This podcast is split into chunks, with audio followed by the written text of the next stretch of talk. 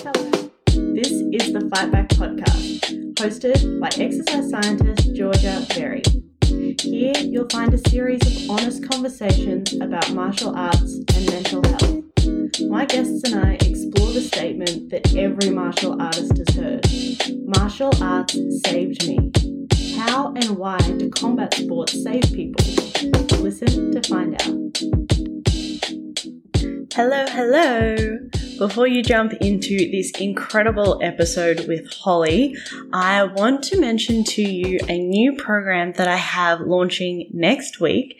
It's called Mindful Muscles. It is a trauma informed strength training group program run online. This is a program that I had a lot of requests to run. I know a lot of women are wondering how they can work on their strength when they feel like their body is betraying them. It's a source of pain and discomfort. This program I'm so proud of. I think it works really, really well and I cannot wait to launch it. And I only have a few places left, but as a loyal listener of this show, I want to mention it to you. Secure a place. If you really want to come along, make sure you click the link in the description description, the show notes, whatever you call them, um, and get onto the waiting list to be a part of that group. And I'll be in touch to talk to you about next steps and see if you're someone who is appropriate for the program. In the meantime, have a listen to this amazing episode with Hollie. Hollie, welcome to the Fight Back podcast. Everyone, I am here with Hollie Baker Boljkovac. She is a counselor and a coach with 36 years experience as a martial artist. Hollie, welcome to the show. thank you, Georgia. I'm so happy to be here. I'm so excited to dig into the incredibly rich and diverse experience that you have had throughout your life, which you really almost seem like someone who was made to be on this show with all the different things that we're going to dig into today. Um, let's provide an overview actually for everyone. Today, we're going to talk about your experience starting martial arts when you were three. We're going to talk about having martial arts as a guiding thing throughout your life. We're going to talk about your work as a counselor, what you've come to know about the impact of domestic violence on your clients. We're going to talk about Motion Ninja Academy, which is the school that you've developed teaching martial arts to adults and children, and some of the, I think, different perspectives that you've got energetically from the counseling, from the lifelong martial arts in terms of how that can be done differently and how you do teach differently to the average person. We're going to talk about cycle syncing, which I'm super excited to talk about. Um, so, for all the women, you're going to love that part. And there's going to be more. So let's start at the start. Tell us a bit about your life story and then how martial arts has impacted you along the way. Oh, okay. Uh, yeah, so three sounds a bit crazy, uh, but so I lived in a really small town in Victoria, and there was you know, there was no sport or anything other than cricket or tennis. You know, it's in the eighties, um, and uh, one of the young people in the town had started to do karate like sort of in the next town. And so they came in to do a little demo at the school. And from what I, from my memory is like the whole town is there watching this demo because it was so exciting you know. Uh, and i decided straight away that i wanted to do it. So i think i i was like do, watching the classes and things when i was three. And then when i look back at the paperwork the first membership card that i can find is just after i've turned four like days after i've turned four. So it's somewhere in there anyway. Um, and then as I grew up, that was still the only sport that was available. So that's just what I always did. But in the first sort of few months, um, my dad came started coming along to the classes and he's a bit mouthy and he was sort of standing down the back saying, Oh, you know, this is whatever, who are these dudes? You know, I could do that. And um, the Shihan Les just turned around to him and said, Oh, yeah, can you? All right, jump in. Uh, and I think he got his butt served to him that day, but he became a teacher in the end. so he, you know, he trained hard as well, and and he ended up being running the dojo in our town for until I was about twelve. Um, and then we had family separation. He moved away, and a couple of years later, I took up taekwondo because that came to town. So I've always just kind of done the thing that was there in front of me because that was the only option, and um, yeah, it's become part of just what I do and who I am without kind of realizing like because it you know when you when you do that at such a young age you don't realize that one no one else lives like this and two like it just takes up all the time especially with my dad teaching like every weekend was tournaments and gradings and training camps. And so it's just what I've always done. Let's look chronologically at the impact of martial arts on you then and stay with while you were a child. Looking back, you were mentioning to me that you'd found some insights or you think you'd noticed that it had a huge impact on the way that you were able to have an outlet for having ADHD. I think I'm phrasing that correctly, but if I'm not, I'm sorry to anyone if that is wrong. But let's speak to that. Can you talk more about that? Yeah, I think I was saying to you that I just like I reflect often around some of the things that just would have been a part of my life from doing karate for so long. Um, and in particular, I think about the movement aspect, obviously, um, and and the the physiological ability to move things through my body. Of course, I couldn't have named it like that as a kid, um, but I think I was saying to you, like I I grew up around all the kids that ended up being um, diagnosed ADHD, and everyone was on Ritalin, and that was sort of the era where that was all happening, and and and I don't see myself very differently to all those people that I grew up in, uh, grew up with, except that I sort of never fell into a crack of diagnosis and getting in trouble. And and I just feel like, you know, maybe also because I like reading and writing, so I can I can put a lot of my attention into the things that you might get picked up through school.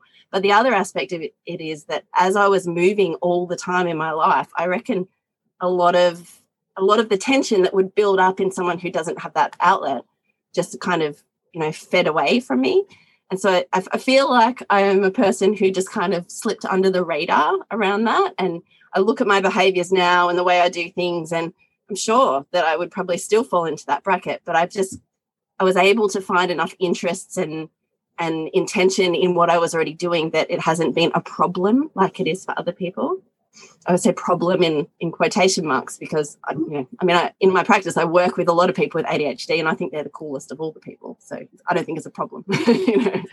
But it's just that um, getting under the radar of being noticed as though it could be. Yeah. Yeah, I have to agree. I'm. I don't think he's ever been diagnosed, but I'm certain that my boyfriend has ADHD, and it almost gives him a, like a concentrating superpower in some ways where once he's fixated on something he doesn't even notice if someone else is watching him do the thing. He's so absorbed into it, like he gets into flow states so easily. And I'm always astounded by that. I'm just watching him being like, wow, how, how are you not? You're not getting distracted. I was just sitting there watching you. Didn't you feel my eyes looking at you? And he's like, no, I was. I'm. I'm. I'm concentrating on me. Go away. okay, sorry. So I always, I always thought he just had super concentration power. But I think that that that is what it is, which you know we've all got different strength. It's awesome.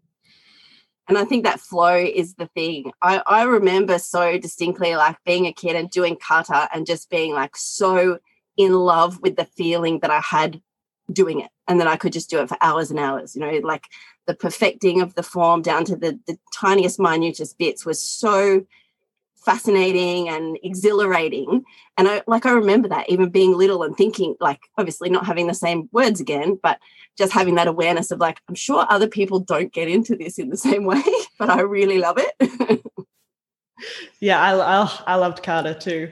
What about when you got a bit older? So i know you took a bit of a break from martial arts. Is that where we are in the timeline now? So you did taekwondo. Was it then that you took a break and then came back or yeah, I did taekwondo until I was 18 and I moved, well, till I was 19, but I moved in that time, moved away from where I'd grown up, where I'd sort of been in that culture, mm-hmm. and then came out to Canberra for uni. And I tried pretty much, like, honestly, every martial arts that was in existence in Canberra at the time I tried. I went to every different school, um, you know, kung fu, eskrima, like aikido, just all different stuff, just trying to I was very conscious that I was trying to find the culture, but I also just wanted to train something. I didn't care if it was something different and new, but I just wanted to be, you know, all those things we just talked about, like being in that flow of my body. I just couldn't find it. Like, and, and, you know, listening to a lot of the topics that you've had on the show is like, yeah, I, I understand all that. I remember that, like being this 18 year old girl in a new city and just walking into dojos full of men that were all look like big, scary bikers, which was exactly the kind of men that I'd grown up with but they were different men that I didn't know. You know? And um and yeah, very rarely women, and just not just not being able to find it. So eventually, I just stopped and just went on with uni life, and then I had kids, and um, after I had my kids, I started uh, realizing that I need to do something. So I started doing like the gym thing and the CrossFit thing. And I'd never done gyms before. So that was all a bit new and exciting. And um, the, the gym that I went to CrossFit in was also a judo gym and an MMA gym. So that kind of brought me back into like, oh, that's right. I remember who I am. you know, I remember what I love. Um, and then from there, I did a little bit of training with them. Uh, but then we moved out of Canberra into, we live about an hour and a half away from Canberra in the country again. So I came out here and there was, again, no sports, nothing other than tennis and squash and, you know, those kind of team ball sports.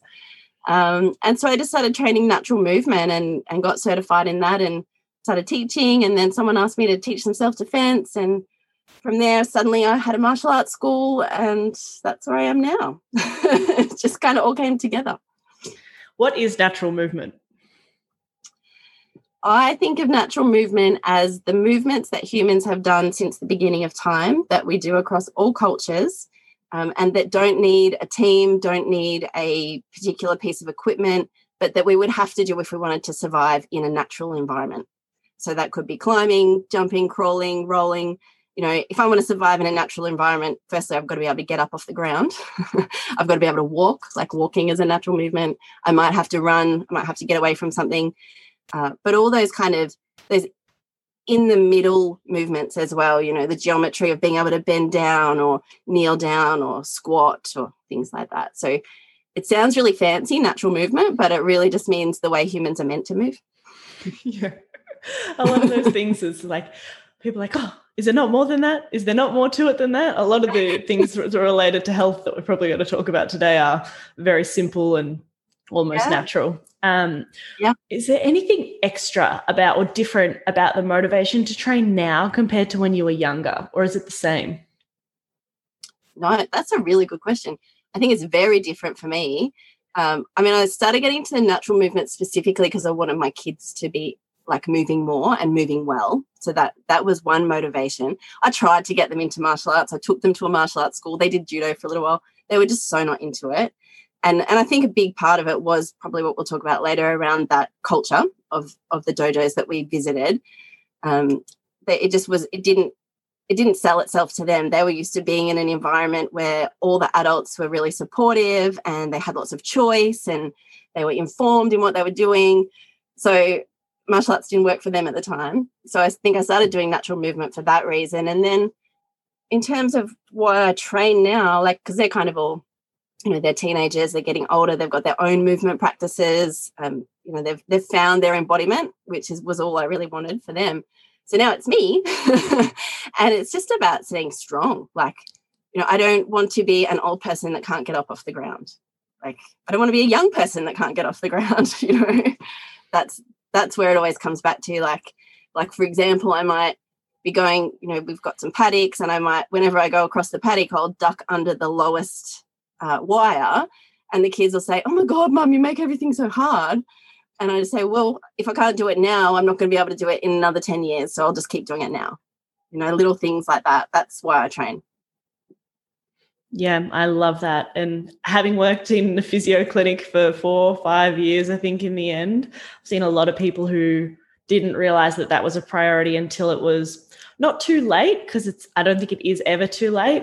Certainly we've got lots of research backing that up with strength training for example but um, it's it's harder. Once you've lost it you've got to get it back. So maintaining it like you're doing now is a very great insight to have had already in your life yeah and that i mean that's something i can speak to because in amongst all of that story i was very very sick mm-hmm. um, and i had like a viral chronic fatigue for seven years and you know, blah, blah, blah. It's a whole different story that people can look up if they want.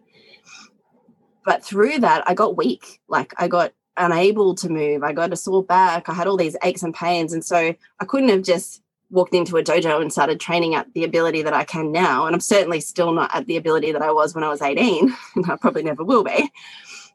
But the I, I needed the time to just rebuild myself through the natural movement practices but in hindsight, if I'd known what I know now, I would never have stopped moving. I would never have stopped squatting and ducking under paddocks and things because even if I'd still been sick, it wouldn't have been as difficult to get back to the level of strength and, you know, fitness and all that stuff that I've got now. Yeah.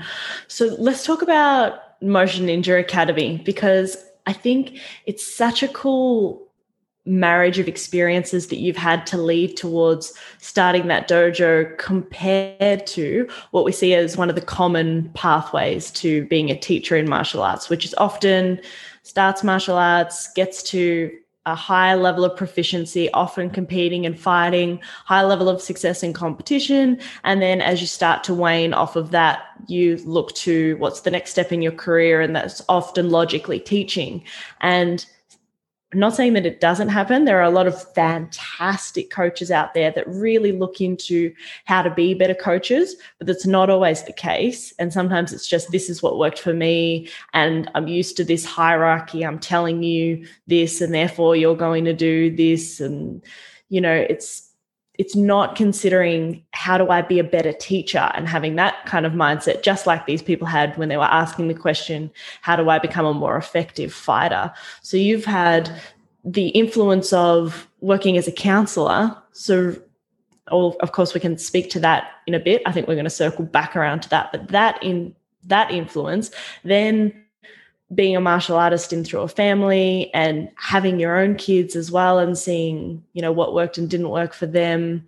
What are the other influence that you draw upon in terms of creating this style of teaching this hybrid martial art this mixed martial art that's standing? Yeah standing mixed martial art. Are we gonna get we're gonna get to that. Yeah. Um, yeah i think um oh, how do i answer that georgia there as I started to like fall, as the things started to fall into place where I was teaching, you know, first doing a self defense class for teenagers and then also running adult movement and just watching what was happening with the adults that were coming in, then starting to work with the littler kids and and just really reflecting on how it was done before to how it's done, how I thought it could be done now. Um, I was very aware that there's no way that we can teach in the way that I was taught in the 80s. Like, you know, when I bring my kids down to the river, I'm not picking them up and physically throwing them into the river if they don't want to go. But that happened to me in the ocean when I was like six, you know? so that shit's not going to fly anymore in this culture. And I wouldn't want to do that. Like, you know, for me, it's all because I do work as a counselor, I really rate like relational trust and rapport with people. And so, you know, I can bring in 10 kids that are all off the charts and they can't focus and they're all yelling and someone bumps someone and then they think it's the end of the world and they want to punch on in the middle of class. And and like I can come down on them and I can scream at them and tell them that that's the wrong thing and I can give them all push-ups and they won't do them properly anyway. And you know they'll just come back and do the same thing in 5 minutes. Or I can find a different way to build rapport with them and really help them understand what's going on for them specifically and physiologically. So that's kind of what I just set out to do because I knew that giving people push ups doesn't work. Like you, everyone knows how kids do push ups. What's the point? you know. so one of the first things I did was develop what I call a spear jump. And it's a just a different movement that involves the whole body, and there's a jump in there, and there's a bend, and um, just to just to straight up change the way that we do this. Like now you're going to do this exercise. Like I wanted to take the the meanness out of push-ups because I think even it's not even just in martial arts, you know, footballers, everyone gets told like go and do push-ups as some sort of punishment. So I wanted to remove punishment completely for adults and kids. Um, and then just trying to work out well what's going on in for these people you know what what is informing what's going on for each of these individuals and with some of my adults it might be trauma but with some of my kids it might just be anxiety or it might be that they've never been given in a situation where they have informed choice. So, what if I just speak to them like a regular human and I give them some choices? You want to do spear jumps or do you want to just sit out for a while? Choice. Like, either way, let, us just see what happens for you, you know. And it's just been a, like, it's all an experiment.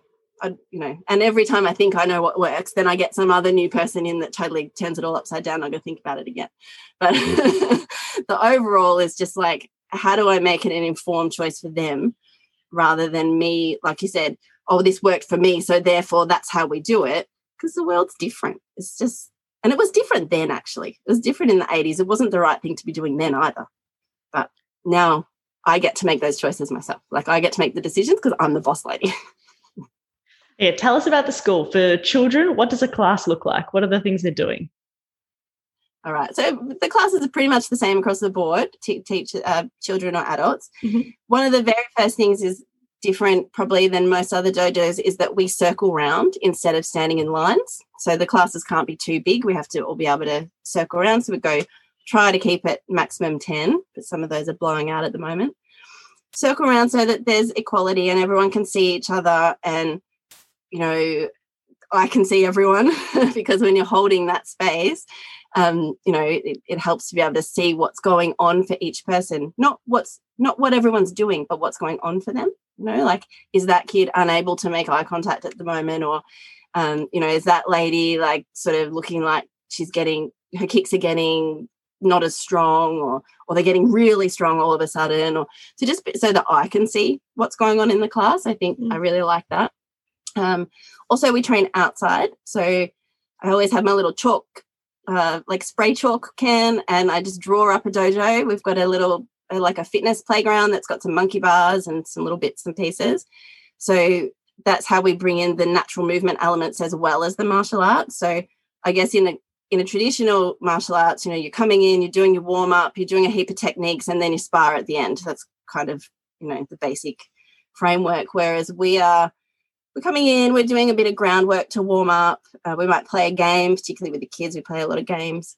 Uh, and then we might do um, some techniques that are more the natural movement side. So the jumping or the crawling. I really like crawling. I like crawling because it works the left and right side of the brain together.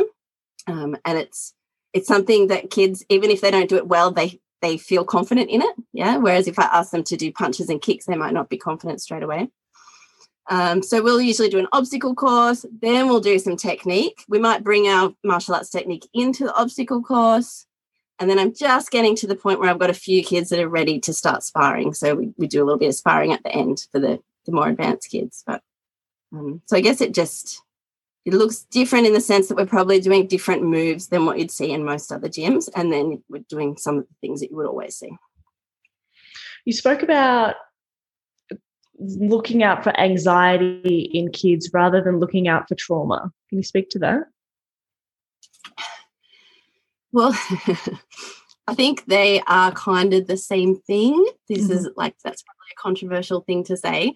So, all of my work, whether it's in counseling or coaching, is, you know, looking through a filter of the polyvagal theory. I'm not sure if you've talked about that on the podcast as such. Give us an explanation now because people might have missed the episodes where we have touched on it. Okay, so I would usually explain that as um, polyvagal theory just tells us that there's many branches in our nervous system that control whether we feel unsafe or safe, and it's an alarm signal that happens before our brain can come on board. So if I'm in an environment, and it and it, the other part probably that's important to understand is that it that that signaling system looks for cues from inside of us, outside of us, and between us. So by between us, I mean between you and I, if we're in relationship in that moment. So if I'm in the dojo, you know, kind of round circle situation, and something in the environment feels a bit threatening to me, that might trigger my nervous system to go into what we know as fight or flight, um, or maybe even freeze, right? A shutdown response, depending on how anxious I am. So whether I have trauma or I don't, and you know, that's a whole other conversation of what is trauma. But regardless, I can still have the same sort of responses in my nervous system to anxiety as I would if there was a traumatic experience that was making that happen, yeah, or that was still sitting inside my body. So, trauma informed is the new funky term that everyone uses, and it's definitely exciting because we're all starting to think about it. But underlying trauma informed, I just think that it's anxiety informed, and and I don't like to focus only on trauma because when you're talking about kids, what am I going to say to a parent like, oh, your kid's nervous system is really triggered right now. He must have some trauma. Like that's just it that's very disrespectful and it, it misses the whole point of informed choice. Yeah. So just to say, like, okay, I can see there's some anxiety here. There could be any number of reasons. It could be because they had surgery when they were one year old and they're carrying trauma. Or it could just be they had a shitty day at school and the kid that was a bit mean to them is sitting on the other side of the circle right now from them and they're feeling a little distressed in the environment either way, I need to respond in the same way, which is to make sure they can feel safe, they're secure, and that they have choice. Yeah, I love it. It kind of reminds me of how Sean Desjardins, who we had on the show quite a while ago, his school is mindful martial arts instead of trauma informed martial arts. And I love that name too. I think it's really, really good. Um, let's talk about your work as a counselor and how that's come in. So, what do you do? Who do you normally see? What kind of clientele do you work with? Sure. Yeah. Because I live in a small town, I say that I see everyone, and I do. Mm-hmm. I have clients from four to 84 at the moment. Uh, but what I really like to see is the anxiety underlying cases. And as it turns out, that's pretty much everyone that comes to counselling in one way or another. Um, so it's it's pretty broad.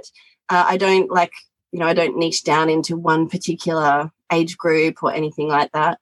Uh, because when I'm working with a polyvagal uh, lens, it's the same response to everyone, really. You know, everyone's got the same type of nervous system. It's just our experiences that make it shaped and responsive the way it is.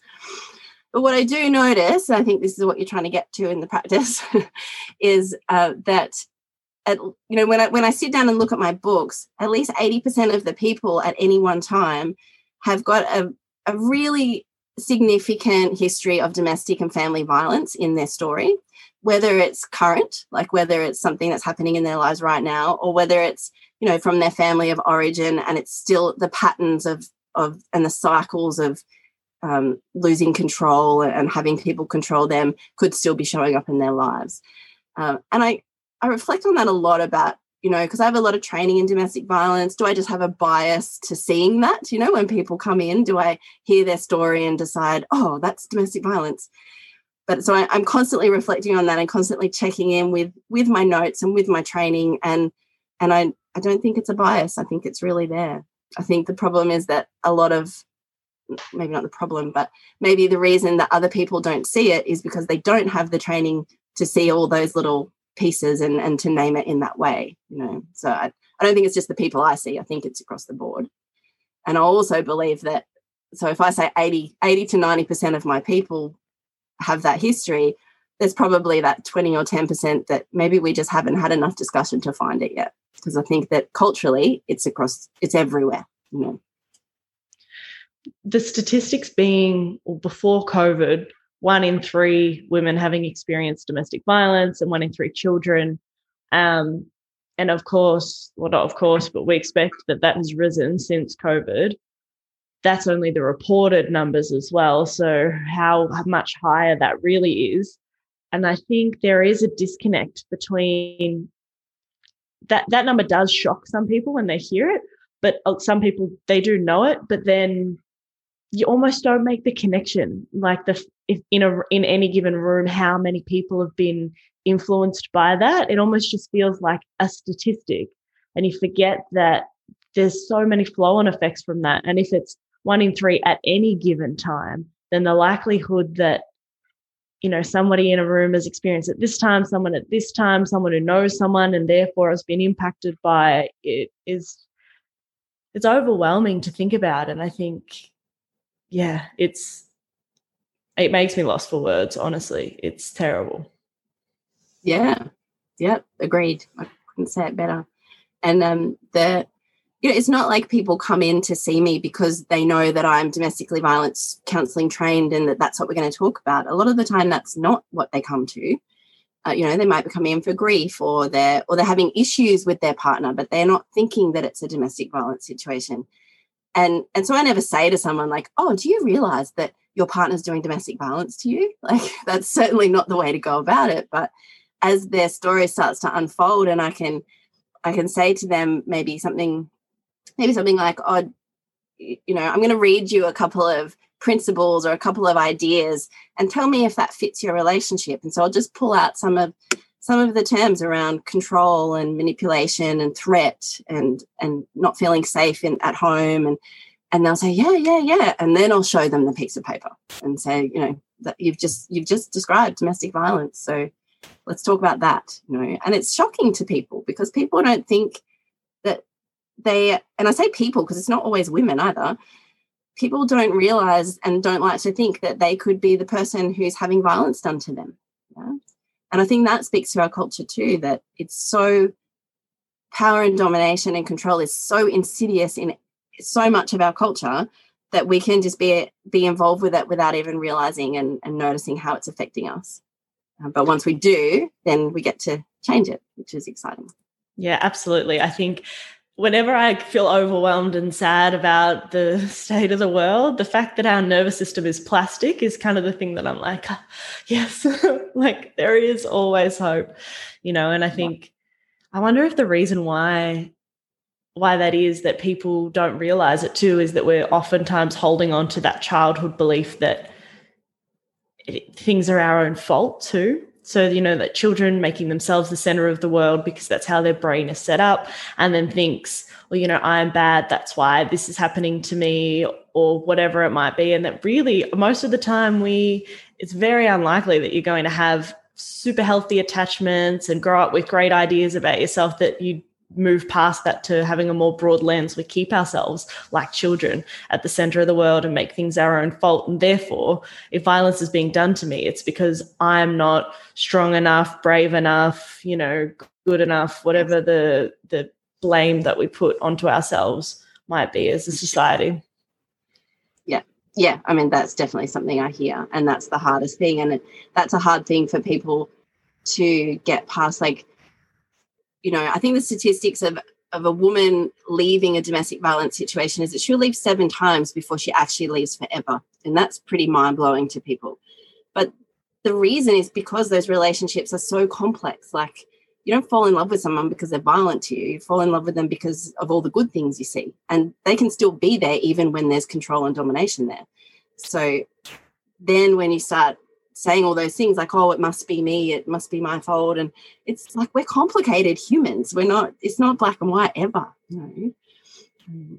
but it's I, I agree with you that the plasticity is the exciting thing and going back to the stuff around the kids in the in the classes that's what keeps me focused there too because like what can i do for this little not even always little but any of those humans in my classes what can I do for them in this instant that's going to give their nervous system a little a little cue, a little message that the world is actually okay right now? And what will that do on a broader scale to them or for them? Yeah.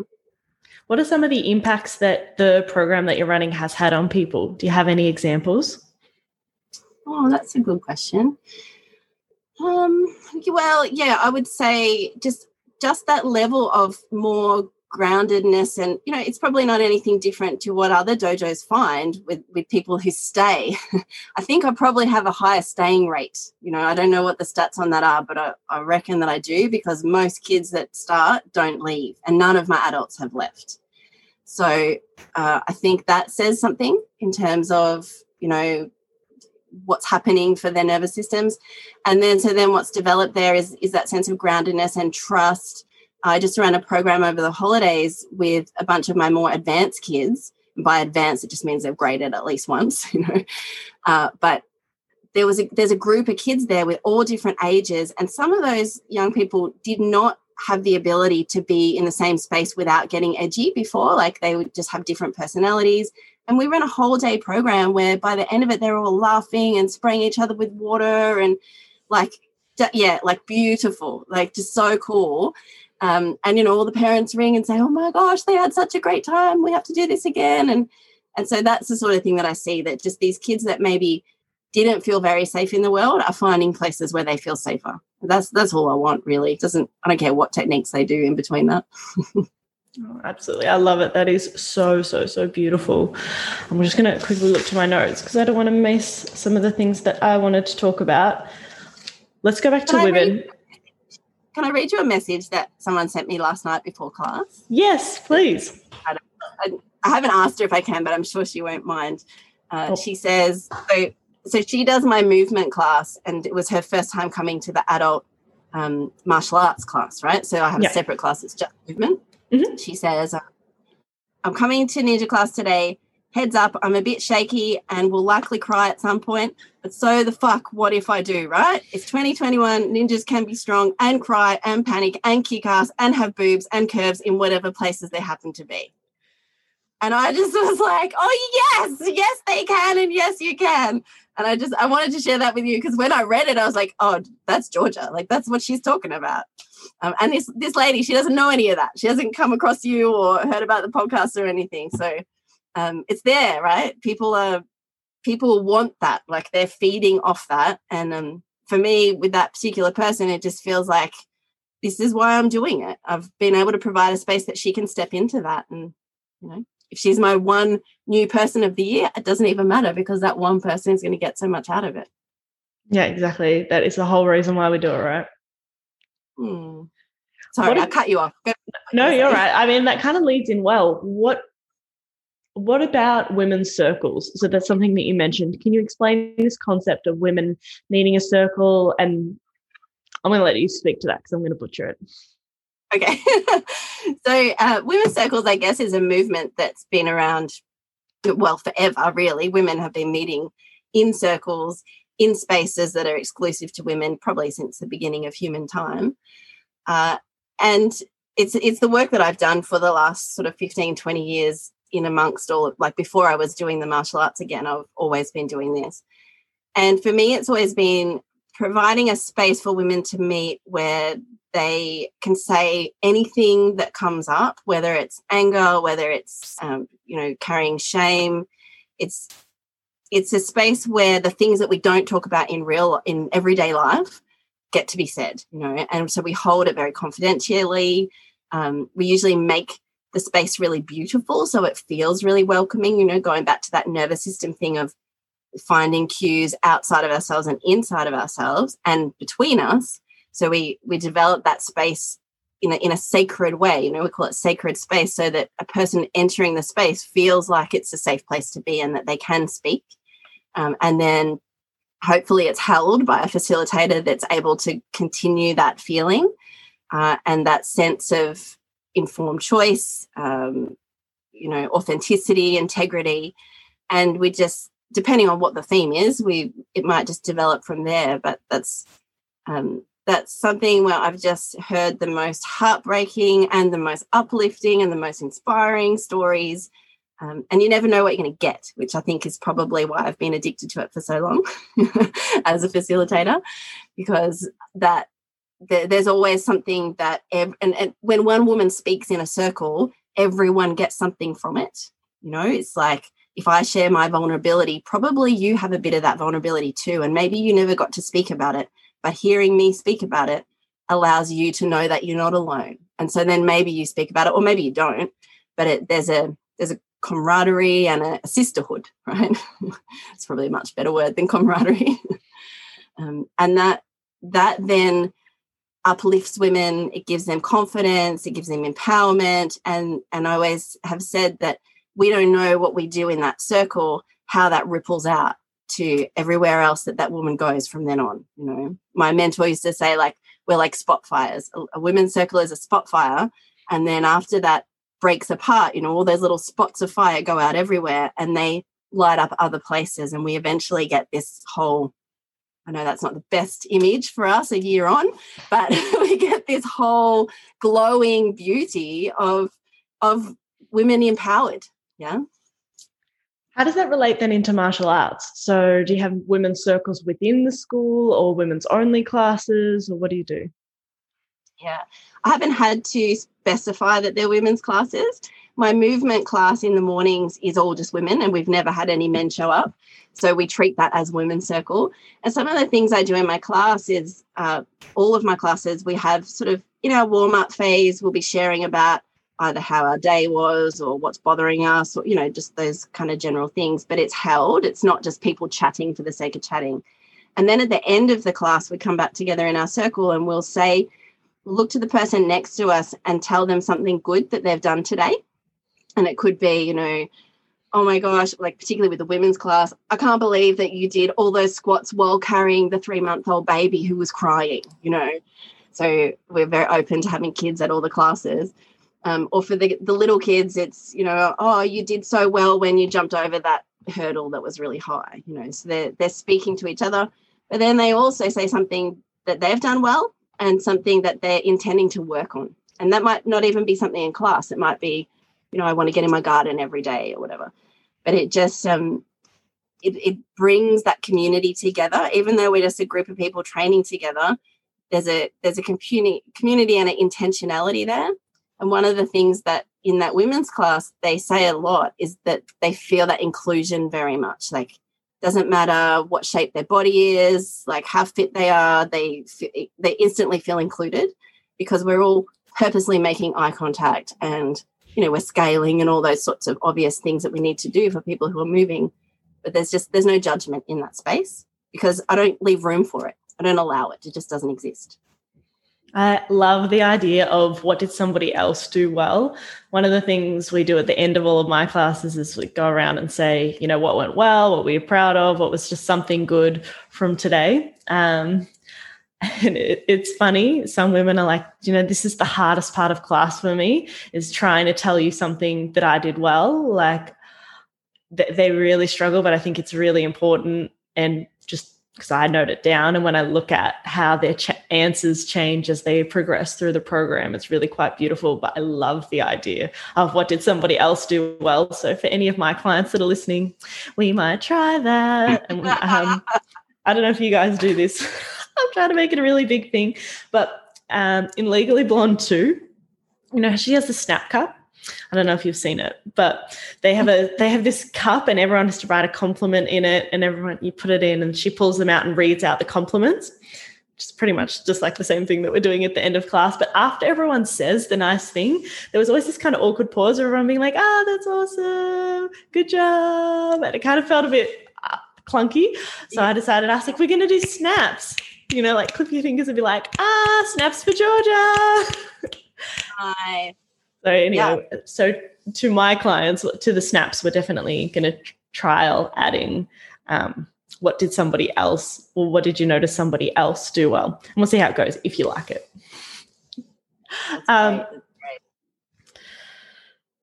so, what else do we need to be mindful of for women? I'm alluding to because I'm so excited to get into this topic. Women's cycles are now known as the sixth vital sign listed by the World Health Association. This super important. What can we learn about ourselves from our bleeds? Everything. uh, firstly, I mean, from a from a from a training perspective, we can just learn that there is no there's nothing in nature that goes 100% 100% of the time. You know there is there's an up cycle and there's a rest cycle and that has been missing in women's sport forever. Uh, and we we have the opportunity as leaders like as as women who are teaching women to really make sure that that's remembered and addressed uh, so for example in my classes I, I, always know where everyone's at all the women where they're at in their cycle uh, and if this week we had a lady come up. She she arrived late. She was kind of tired. She's kind of all over the place. Um, and I said, "Are you okay?" And she said, "Oh, it's first day of bleeding. I nearly didn't come." And so I just scaled for her. Right? She didn't do anything like the rest of the class, but she could still be involved and she was still included. But you know, where everyone else was doing a squat, she was using a chair and she was slowly putting her hands down and she was just resting herself back and exposing her belly and giving her, her, her womb a bit of a rub and then she was kind of standing back up. So it sounds like doesn't sound very productive but you know what? It doesn't have to be productive then because that's a rest cycle. Your body is bleeding it's getting rid of everything it doesn't need. There is there's no space for us to try to build on top of that. It's we the best thing we can do is support it to do what it's trying to do, which is to process everything out that doesn't need to be there, take a little bit of regenerative time. Because then when we do that, in another week, we'll be like so strong and so ready to go. But if we don't take that rest, then it's like always pushing shit up a hill, right? There's just no way to keep going because you're just drained all the time. Does that answer your question? I went on it, a bit of a tangent. no, it answers part of my question. I want to dig right into this. So, if someone's looking at their cycle, how do you map your training around that? So, while you're bleeding, take it more easy, and then the rest of the time is all go, go, go, or is there more nuance to it than that? Okay. So, let's let's it's hard without having any visuals, but we'll just try to get everyone to think about a map of a circle. So you've got mm-hmm. a circle in front of you. At the top of the circle is like a compass, it's north. Mm-hmm. So therefore, at the bottom is south. We've got east and west. I'm going to speak from a southern hemisphere perspective. So anyone that's listening in America, just have to flip it. Message me and I'll explain it to you in your in your language. But obviously, I teach Australian people, and so that's how I do it. Um, so on that circle, we've got this we've got this compass directions, we've got this map, and we know that in the world, uh, in the southern hemisphere, the sun rises in the east, yeah, and then it comes up through the day. It expands and, and gets most intense when it's at the north of us, so it's above us. If we go on that sort of you know, way of thinking about a map, and then of course it comes down to the west, and down in the south part, like that bottom half of the circle, it's dark. There's no sun, right? That's that's the time where there is the space where there's no sun at all. So that if you just just imagine that in your mind where you've got your circle and the sun start the the light starts to brighten on the right hand side on the east all the way across the top and across to the left hand side is all bright. But underneath that the other half is dark. Does that make sense georgia? I'm fine. Yeah? Yes. Okay. I'm also i'm so picturing now, so if, yeah, if i look like i'm wandering off it's because it's it's i'm i'm there. Just want to check that you are there. Um so now we if we think that right that's just that's how the sun goes every single day and nature reflects that that cycle in everything that it does. So the moon has the same sort of cycle where it, it's dark at one point and then it's really bright at the other point. We could map that on this same same thing. So right at the bottom where the south is and where it's dark is a dark moon. And then if we go up towards the east we've got a, a quarter of a moon which looks like a half it's a bit weird languaging and then at the top, we've got the full moon. Yeah, so that's the brightest phase. So again, we've got this bright half and a dark half underneath. A moon cycle goes for about 28 days, and so does overall, most of the time, broadly speaking, a women's menstrual cycle goes about 28 days. Obviously, we're all move in and out of that a bit, but just as a teaching device, we're going to say that it's a 28 day cycle. So if we were to use that same map, we would reflect that that well, let's go up to the top, excuse me, at the top where it's very bright and intense, that would be the place of ovulation. Yeah. So think about in your womb, there's an egg getting ready, there's all this uh, delicious, nourishing growth ready to hold that egg when it implants because it'll get fertilized and a little baby can grow there. That's happening to us every single month, right? Every 28 days, that happens. And that's at the top because that's peak energy. It's like it's the fruit of our womb just we could map this same sort of map and we could put a, a plant on there where the seed starts to grow, it sprouts, it has a fruit at the top, and then it decays and it dies off. All its leaves fall down, the fruit falls down, and then it has a, a dormant period at the bottom of the map. So we've got our, our ovulation at the top, and then same if the egg isn't implanted and if, if there's no fertilization that happens there, then all of that nourishing goodness that grew in your uterus just to hold this possible baby has to get out of your body and get stripped away. So your body goes through the process of letting it all go. Um, you know, your size changes, all that stuff that we call bloating, like it's actually amazing nourishment that's going on inside of us. And so the that western side of our map, things are starting to strip away, break away, um, and and our body's going through like this huge regenerative kind of process to get rid of all of that um, nourishing, beautiful stuff that was holding the egg. And then the bleeding happens. So that's at the bottom of the map. The bleeding happens where our body doesn't want to do anything. It just did all this amazing work and it's time for a bit of rest. Yeah. As soon as it's finished the bleed, as soon as all of those bits of beautiful, nourishing stuff are gone, then it starts to prepare for the next cycle. And we get this increase of energy. We feel like inspired and ready to go. We feel stronger um, more more motivated and we work our way up to that ovulation phase again. So to answer your question about how do we map our training on that it's the exact same thing. When there's that dormant period we want to go slow we want to go easy. We might want to do we might want to just focus on technique or uh, you know do a lot more mobility work things that are going to be regenerative for our body. But then as we start to hit those the, the first say the first half a week after our bleed, we're going to have such a surge of energy and all that energy will go on for you know another two weeks and that's when we go hard uh, you know we can build so much more muscle all of those things that is is kind of what western martial arts has become yeah the go go go strong strong strong that's where that phase is yeah. but then there has to come a time where we're going to let go a bit of that and we get to sort of reflect, you know, so we can reflect back and, and look at all the things we've just done, how useful they were, what do I want to do in my next part of my cycle. That that um, preparing to bleed and bleed phase is a perfect time to do that. So we can, if we if we map our training alongside our actual bleeding cycle, then we'll actually be a hell of a lot more productive and like strength will build faster, uh, focus will be so much easier, and you just won't be as fucking tired as you usually are when you're training.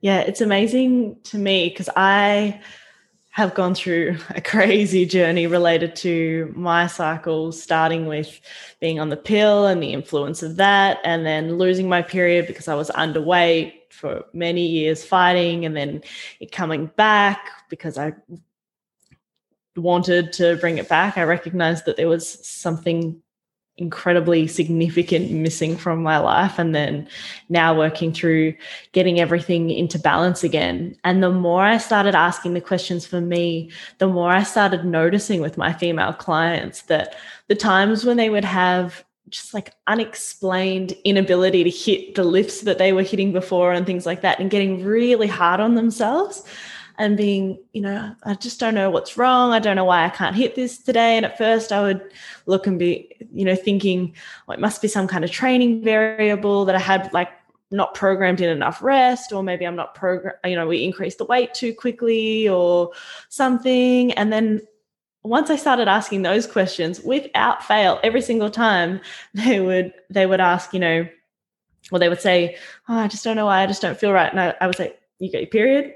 And every single time, yes, that nobody would put two and two together to be like, maybe that might be the reason why I can't push myself 100% right now. And there's so much shame that comes with that too. There's so much, you know, I'm losing a week and like I'm slipping backwards. And even from a programming perspective, um, for exercise science nerds out there, you know, there's there's versions of programming where we would look at starting with this much load. Oh, I'm using my hands, we're on a podcast. Starting with a moderate load, increasing the load the next week, increasing the load to above maximum the next week. That's called functional overreaching, and then having a deload week the following week. Yeah. Imagine. Yeah. Very well suited if anyone actually if anyone actually followed it. But yeah, I think it's really, really cool to start thinking about that and to start looking at it like a like a good thing, like a blessing, right? Um, yeah. What do you have you looked much into some of the benefits that you have within your body while you're, you know, not just the fact that we go through this cycle, but in each of the different phases, some of the like superpowers that women might get? Mm, that's a good question. Um, well, one thing I'll say, just kind of referring back to what you were saying, at the, at the kind of middle of week three is when we say like everything that's not working shows up. Yeah. And mm. that's usually that thing that they call PMS, where like everything's too hard. I hate my husband. My kids never get ready for t- school on time. Like just the whole world is ending, right? And and I think that's a superpower to realize like when that's going on. Oh, hang on, like you said, are you? Do you have your period, or is it coming? And then being able to say, okay, so I'm, I'm getting this very clear message from the world around me that shit's not right. And now I've got the phase where I can deal with that. I can reflect on what has worked, what hasn't. I can plan to change, you know. So for me, like the superpower overall of the whole cycle is um, that plasticity, the ability to keep checking in and being able to shift and change based on your dreams and your intentions. That darker phase is the place where we put the seeds in. So we can we can we can be with ourselves and dream it. So it doesn't matter whether you are a mum that's just doing a bit of training because you want to stay healthy or you're a professional fighter. You can still use the same rhythm to say, okay, well, this is the time where I'm planning and and like deloading. All all those things are built in there. So there's probably super superpowers, you know, in each of those phases, but overall, it's just the the tuning in and being in flow with what's going on for you. If if pe- some people will have a cycle where they bleed at the same time as the dark moon so that becomes really easy for us to follow our own tracking and our own flow because we'll have this matching cycle like i was explaining before. But a lot of women and i, I find a lot of hard hitting go getting women bleed on the full moon. So we will ha- we'll have the world around us will be reflecting one sort of map and one or one cycle, one pattern, and our own internal structure will be flipped. So when when everything else is saying go go go, our body says hang on stop. Yeah. And so that just I think that's a superpower in really owning your own like your own everything. Like who I'm going to be when I train, um, you know what what that's going to look like, what my my aims and targets are going to be. That I'm not um, like I'm not directed by anything else. I'm just going to go into myself and and let that be the direction. And that I mean that's huge for women who are at the upper echelons of training because there might be people around who don't understand what we're talking about right now. And so to be able to show up and say, no, no, I'm, you know, like when I used to train in a CrossFit gym, I would always, whenever I was bleeding, I'd just say, no, I'm bleeding, I'm not doing that and the look on the men's faces would just be absolute horror because one i don't even know what you mean and two you can't say that you know? It's it's a big deal for us to start naming that but we have to. Like we just have to if we want to see women's uh, imagine the potential of women in in athletic and training situations if we were to be using this pattern and this mapping for ourselves yeah, I love that so much. You know, it's it's cool that you mentioned like with the flow. So I know from reading the book In the Flow by Alisa Vitti, who is a great, great author, an incredible advocate for cycle syncing. Um, and she does talk about, you know, some of the physiological impacts of those different phases. So like you spoke about getting insights from when you're, you know, in quotation marks, PMSing and noticing all the bad things that are happening. Well, then when you bleed, the neural activity in your brain across the corpus callosum, which is the rift, the hemisphere or the valley between the left and right hemisphere, is at maximum talking across the across the valley.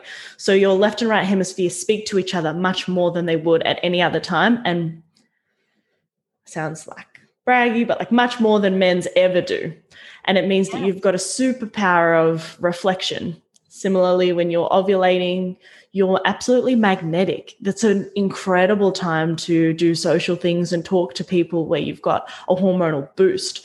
When you are just after ovulating, and hopefully, because mine doesn't do this yet, but if you've got a healthy cycle and your progesterone spikes after you ovulate, which is another hormone that people forget oftentimes, you're very task oriented. And so you can get a lot of shit done during that phase of the cycle. Whereas when you're in your follicular stage, which is just after you bleed, just after you bleed, is when your brain is really primed for starting to implement all of the things that you thought about. So more planning oriented. Whereas like while you're bleeding is a great time, like you said, for reflection and thinking about what's going on in the world around you, what's going on in your world and and what could be different. And yeah, this is a topic I could speak a lot about, but I think even just starting to replace your awareness and tracking when your cycle is and thinking about what you do and don't want to do is really the start of stopping blaming yourself for not being able to follow what we call a circadian rhythm, which is wake up, peak testosterone, testosterone wanes throughout the day, and this cycle that we've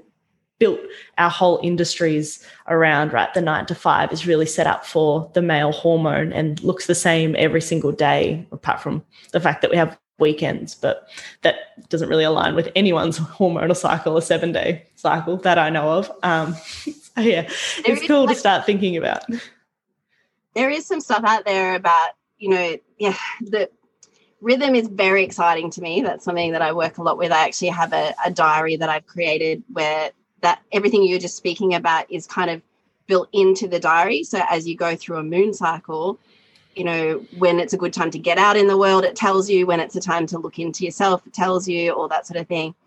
Um, but there is some, you know, obviously there's a lot of stuff around circadian rhythms at the moment, but also that seven day cycle rhythm is something that people are talking about. I just can't remember what the name for it is right now. If I can find it in my notes, I'll send it to you because I was just like, yes, like this all, all the pieces are coming together, you know, cyclically. So yeah. that's exciting. Wow. I know that the, the 28 day cycle is called an infradian rhythm, but I don't know what a seven day cycle would be called, but very, very, very cool. Yeah, and when you look at you know the 28 days, you split it into four, then mm. you've got the seven. So they're in there. Yeah, it's yeah, it's super cool. If people want to know about rhythm, there's plenty of links that I can provide for people about that and just understanding that. But I think what you said about for women to start tracking your cycle and start tracking the things that are important to you. Like if if what you eat is important, then track what it is that you want to eat at those times. Not not what it is that you're forcing yourself to eat, but what is it that you want to eat. Or if sleep's important, then track like how tired am I or how well am I not sleeping or sleeping because a menstrual cycle is one of many cycles in our body, right? And one of many ways that we can read it. Um, so, but it all comes back to this idea of like being embodied and understanding ourselves. And that's something that women have got to practice a lot more still. Absolutely. Yeah, definitely. And I think around food, like one of the things that we just spoke about on the last episode with Leah was around carbohydrates, right? And there's this big movement towards ketogenic diets and removing whole food groups, and I was all for it. Um, I was strictly keto. Well, not strictly keto, but I was very low carb for a very long time and very high energy output. Um, and I believed that ketosis was the future of living a longer life because, you know, you were going to reduce inflammation and improve mitochondrial health and have longer telomeres and, you know, all of the deepest biohacking science. I thought I was all over it. And my hormones were completely tanked. And the reason is that we need we need carbohydrates. And not only do we need carbohydrates, women need to have some fat on them. So, this really, really lean body that is starting, you know, that is quite popular with the strong is strong is the new skinny and like Fitspo type thing, which is still like a very, very lean body type, is maybe not that healthy for your hormones or your cycle. And you can tell if, if you don't have a 28 day cycle, you could be too lean. Like if, and you'll know if if that is the thing. So it's definitely worth thinking about too, making sure you are giving your body enough food because women do need more calories than I think they think, you know. Yes. Yeah. And I would say, I mean, you might not have a 28 day cycle, you might have a 26 day cycle, mm. but it's the regularity that we're looking for, right? Yes. Uh, so I always want to make sure that women understand it, it doesn't matter whether you bleed with the full moon or the dark moon, or you have 26 days or even 42 days. If you've had 42 days every month for six years, it might be okay for you. That's probably just right. Like, again, it comes down to informed ability to understand ourselves. And, but um, yeah, the rhythm is what we're looking for something that has that regular rhythm. And we can really, we, we can train that within ourselves. Another way to, to work with that is with light as well. So if we don't have a very regular cycle, we might want to start thinking about well am i getting light at the right time of the day? Am i getting dark at the right time of the day? And sort of starting to match that. But on a broader scale am i having bright light during a full moon and less light during a dark moon? Because in an ancestral context that's how we would have lived right? There would have been periods of the month where the world was brighter and where the world was darker so there are ways that you can like start to just it's ways to notice for ourselves about what's going on yeah, Yeah, really, really cool. I hadn't even thought about the impact of light on the cycle. Certainly, I thought about it for sleep, but I've never thought about it for cycle. I'm definitely going to start looking more into that now. And I've thought about the idea, they call it like moon bathing, where you go out and look at the moon every night to try and encourage your cycle to sync towards sort of one way or the other so your body knows what's going on with the moon. But I love that. That's a really, really cool, like you said, ancestral model way of looking at that. Um, let's talk about some of your work on the board for I am going to forget the name of the charity, but the charity work that you're doing around domestic violence. Talk to us about that. Okay, so the town I live in is called Braidwood, mm-hmm. and so the group that you're talking about is Braidwood Says No to Violence, uh, and that was something that I came into uh, when I was doing my counselling training. That that local group was sort of sitting there already, and they were just trying to work on projects that could address domestic violence in the community. It's a small community, but yet we're we're very we're close. it's a weird situation where we're close enough to services in brought in bigger cities like country cities, but at the same time we can we can access them, but we don't have anything in the town, right? Mm-hmm. So the question was around could we have our own shelter or you know these huge big projects that were um, not very weren't really going to work. Um, but what we sort of have got to over the time is realizing that the best thing we could do for now, in terms of working around violence in the community, is to educate everyone in the community. So we, so I, I sit as the chair of that that committee. Last year, we didn't do a lot because of all the reasons why everyone else didn't do a lot. but before that, we were doing a lot of educational uh, lectures and workshops where we were inviting particular groups in. So our first one was around all the businesses in town, and we went down the main street and and hand invited, like directly invited each sort of owner of the business and and said, look, we just want to provide information about what it is that you would be how would you know if someone came into your business and they were being impacted by domestic violence? And what would you do about it you know? Because most people care. Like there's not many people that would just be like oh i don't want to know about that fuck that you know? People care um, particularly when you say it's women or children that are being impacted. So we did this series of lectures where i would just speak about um, you know, how to recognize domestic violence, um, really getting people to question their bias and some of the mythology, you know, things like boys will be boys um, and that, you know, she's mouthy, so she deserves it. All of that shit, we just got it out of the way and um, really got people to think more broadly about not only what domestic violence impacted people would look like, but how it's affecting the community overall. You know, so one example I like to use is if you're if the school teacher um, of your child is impacted by violence at home and then she comes to school and she's having a difficult day that impacts another 30 kids and then that impacts another 30 families. And you know so we can so just the education was just around helping people understand how important it is that we get on top of domestic violence as a culture and a community um, and then also, like, how would you respond to someone? So, if somebody did come into your business, or if your friend did disclose to you that she was in a violent situation, what would you do? Because most people want to just say, oh, you need to leave, get out of there, like, you know, go to the shelter, whatever the options are. But a lot of the time, that's it's not that simple. You know, there's all these safety things to think about, and so educating people about those and and helping them understand why someone mightn't leave, uh, why they mightn't disclose, um, and then, because obviously none of these people are, are practitioners, they're just regular people in the community, then educating them about how to refer, like where would you send someone to, you know, and and so all that sort of thing. So then we provided lists of, you know, who people could refer to and like community outreach and all that sort of thing. So it was an exciting project in the sense that it started out of a need, but as we developed it, we actually the what we found out about the needs were reflected by the community. Like we didn't just come in and go, right, this is what we need to do. It was it really was a back and forth kind of thing and lots of workshopping and stuff like that. So this year we would like to extend that work. Um, but for me it's a it's difficult, Georgia, because like firstly I work as a counselor. So I'm some sometimes in a small town the situations can be a little close. So I have to be careful as sitting on the board as well that you know, like someone might come in and say, "Oh, so and so is, you know, being bashed by their wife or whatever. Hollie, you got to do something about it. Can you see her?" And it's, it's there's just complexities there. There's always lots and lots of yeah aspects to that. Um, uh, and so overall, I think it's important that we exist because if nothing else, we have provided uh, a voice that says that violence isn't okay in the community.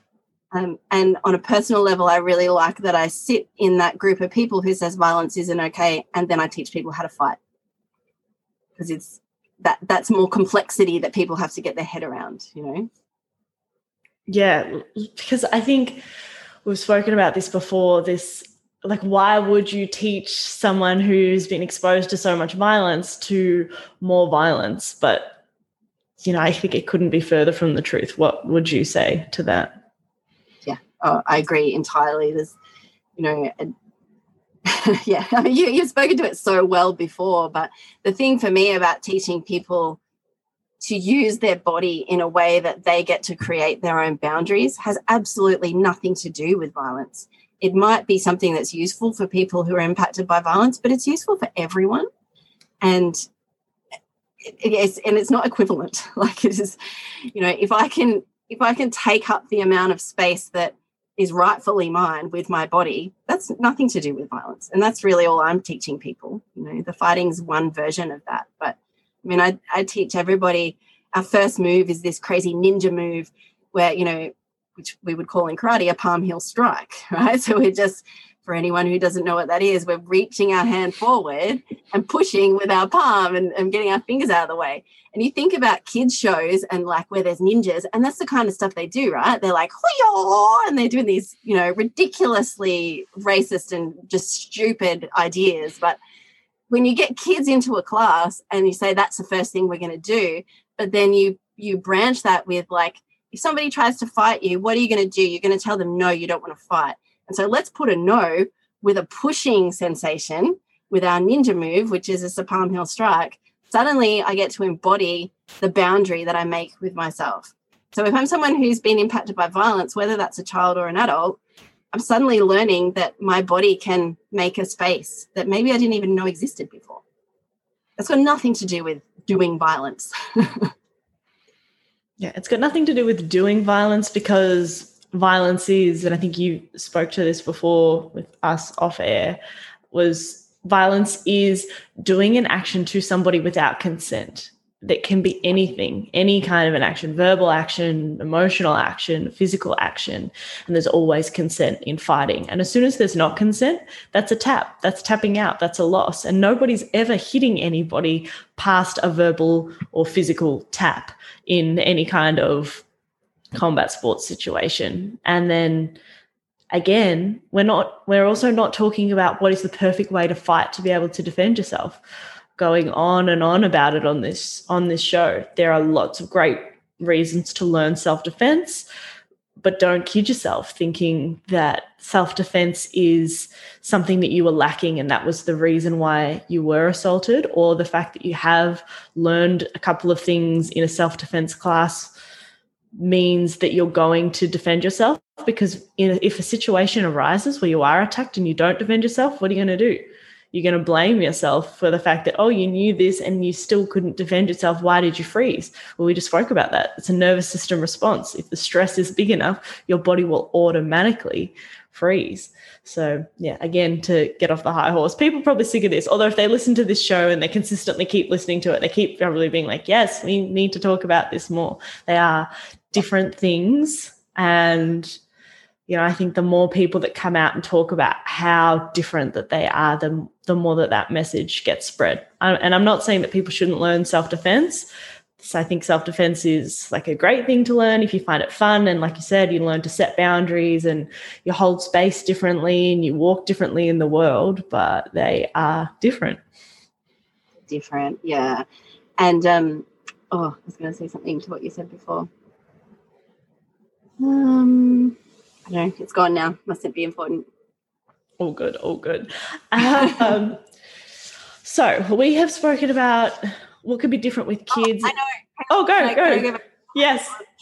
Um, yeah, going back to what we're doing with Braidwood Says No to Violence is about educating people so they understand that violence is a specific set of behaviors you know it's it's threatening and it's controlling and manipulating and so that then you know they they can they can pull that apart for themselves. They can see the difference that um you know it's not just this old idea of oh he hits her so therefore that's domestic violence. When you understand that it's about control uh people are if, if you can be educated to to see that control takes many forms like you said through voice or through physical threat then people are more likely to see it in the people around them you know. So going back to that business person who suddenly sees that, oh, the woman, or who, sorry, I don't want to always say the woman, but the person is not able to pay for the food or, you know, just these little things that you might notice over time where someone is always taking control. And this is the same in elder abuse as well, that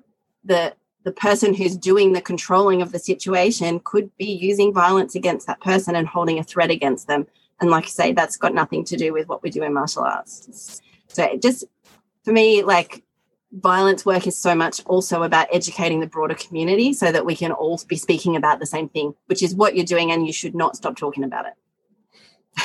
Good, thank you. I always want a pat on the back. Let's recap because we've spoken about a lot today. I think um, first to touch on that martial arts can be a great output for someone whose brain is wired to get obsessed with things and want movement, right? Another way we could say that is ADHD. Martial arts is going to be a great option if they find that they like it or whatever their like you said, with your kids, whatever their embodied practice is, something that you can get into and move your body is fantastic. So for parents with kids with ADD, that's a great place to start. Um, when we talk about how to structure martial arts classes, there's no right or wrong answer, but it's interesting to think about how you can integrate more choices for people, how you can be more accommodating for where people might need things to be scaled up and down. And that could be dependent on where they are in their cycle. That could be dependent on some of the things that ha- is happening in their personal life or has happened in their past.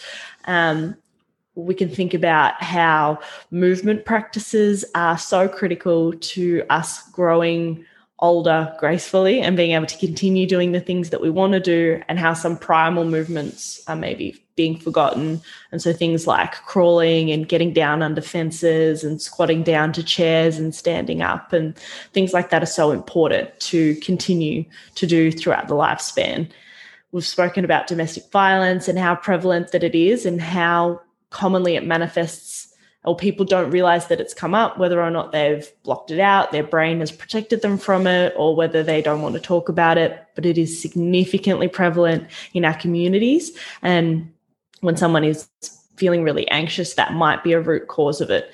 And regardless of whether or not it is, it's important to think about the polyvagal theory and some of the different responses that people might have to that and how we can help calm them down. And so, for anyone who does think about that, um, something that I personally love is this idea of um, responding to someone who is feeling dysregulated and that means their nervous system's dysregulated so they're feeling stress. You can see some some form of someone who's not okay is not to do logic and say oh you shouldn't feel upset because logic is to look at their nervous system and bring it back into their their window of tolerance which if you think about the polyvagal theory call that I always get confused. Dorsal vagal, ventral vagal? Ventral's at the top. Ventral's at the top. Ventral vagal um, is to get them to look around the room, get them to breathe, get them to feel their feet on the floor, get them to do some sort of a primal movement, and then relate to them, you know, empathize with, you know, totally understandable why you might be feeling this way. And then you can start to talk logic through people, but recognizing that nervous system responses are automatic. And so, you know, trying to use logic to say, oh, you shouldn't feel like that can be less helpful. And I think martial arts, like we've spoken about, can be such a great outlet for showing people how they can take up space, they can embody all these cool movements, they get embodied by making empowered choices, they can see their body as useful for something other than looks, right? Their bodies are amazing and strong. We have spoken about, you know, that there might be some different signs for domestic violence that you might not recognize easily, and we'll put links to some of the the um, boards, say no to violence resources in the show notes here for mm-hmm. people to follow on.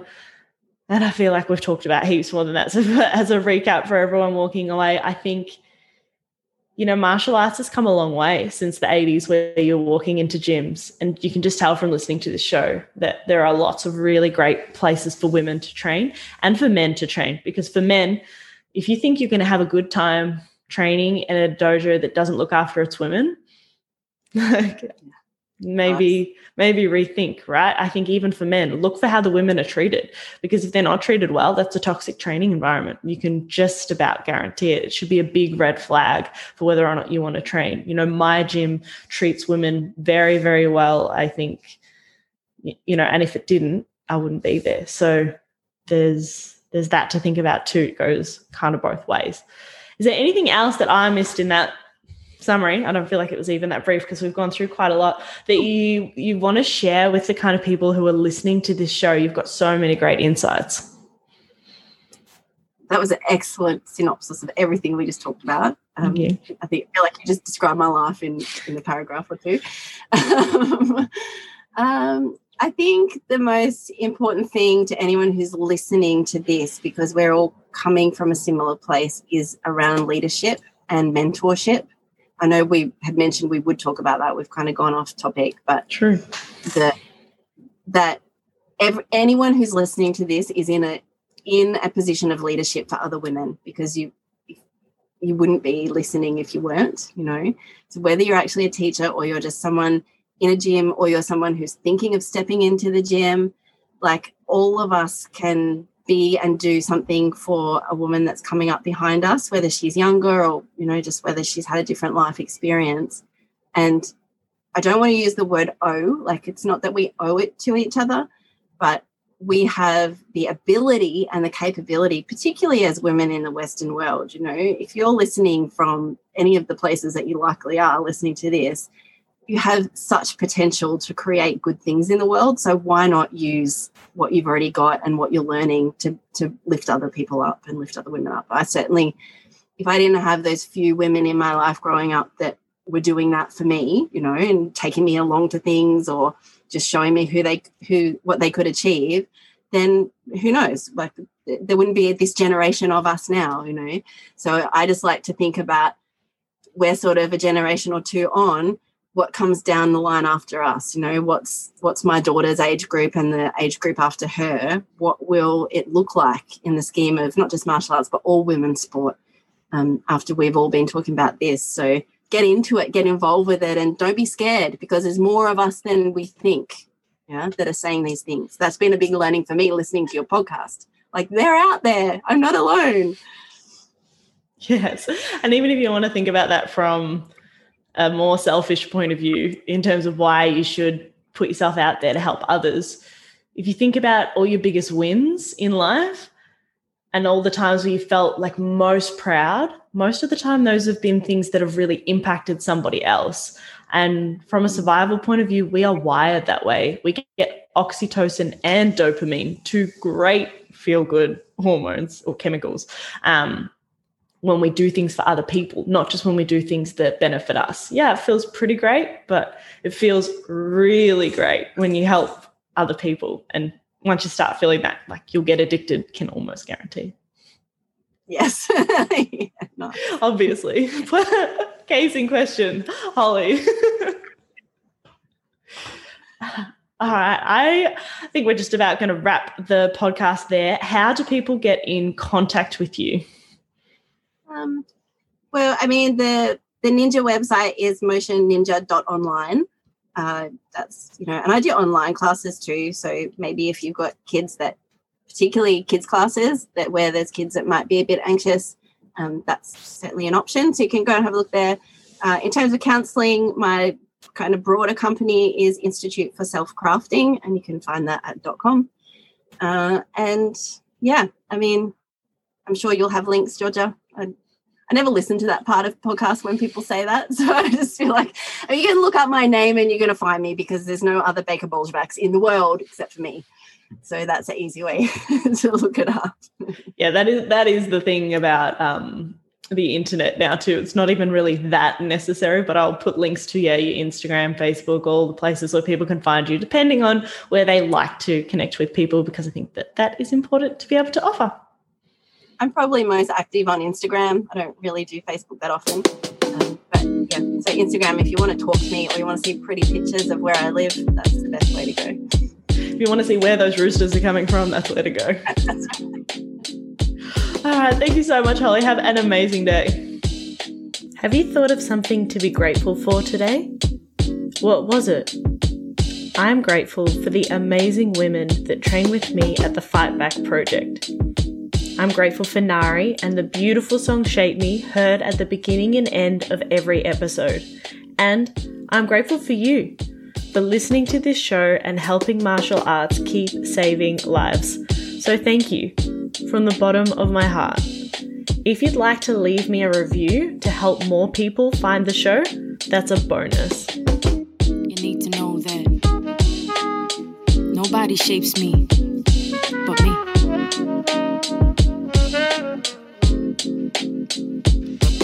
gotta tell you what my name is, I don't gotta explain it. Walk in the room, hear a boom erupting like I'm famous. I'm here shedding shells, I'm shameless. Half in nothing, no complacence. Walk too many tight ropes with no hope, so I became this poster they hold over all the heads of trauma holders. You don't need to know my history, I move boulders. Atlas shrug, cause I lifted the weight above his shoulders. No pretense of defense, move first like chess soldiers. This goes deeper than empowerment, cause. It. Physical meets mental challenge me to keep devouring. If I can't change the scenery, at least I change perspectives. No longer isolated, but elevated and selective. Darkest places become beautiful spaces. This is where rage meets patience, meets power meets gracious meets. We're so glad you came and the feeling is contagious. When you the walking impact of intended bad intentions. When you the manifesting of collecting all their tensions. You the soul and body hold it all and still remember. But I'm a work in progress, testament to all contenders. Forgot what it was like to have control over self. Forgot what it was like to be the one in charge. Forgot in my reflection I could see all my wealth. Forgot that with my bare hands I break all these bars, barriers and obstacles. They can't cage me. They can't chronicle all my, experiences and reduce them to appearances. When I was truly beaten, gave myself clearances to fall down, mess up, and get myself back up. I'm not looking for clovers cause I don't believe in luck. Damn, you were badass, I heard them say it clearly. Why, thank you very much. I know now I'm not weary of what's next for me cause I expect to see growth like I was planted, watered, fed, and bloomed to be the positivity and accountability. Knowing they won't step if I'm the agent of my agency. I think I found my voice again, huh? I think I found my voice again, huh? I'm not sorry, I'm not sorry, you're the end where I begin. Boundaries, I know them well. Take a breath and meditate. Who is she? I know her well. Now I get to open gates. One, two, one, two. I don't need your permission. And if you get uncomfortable, then use your intuition to know that I won't stay where respect is ever missing. And everything I do, that's me making decisions. It's truly underrated the value of self worth.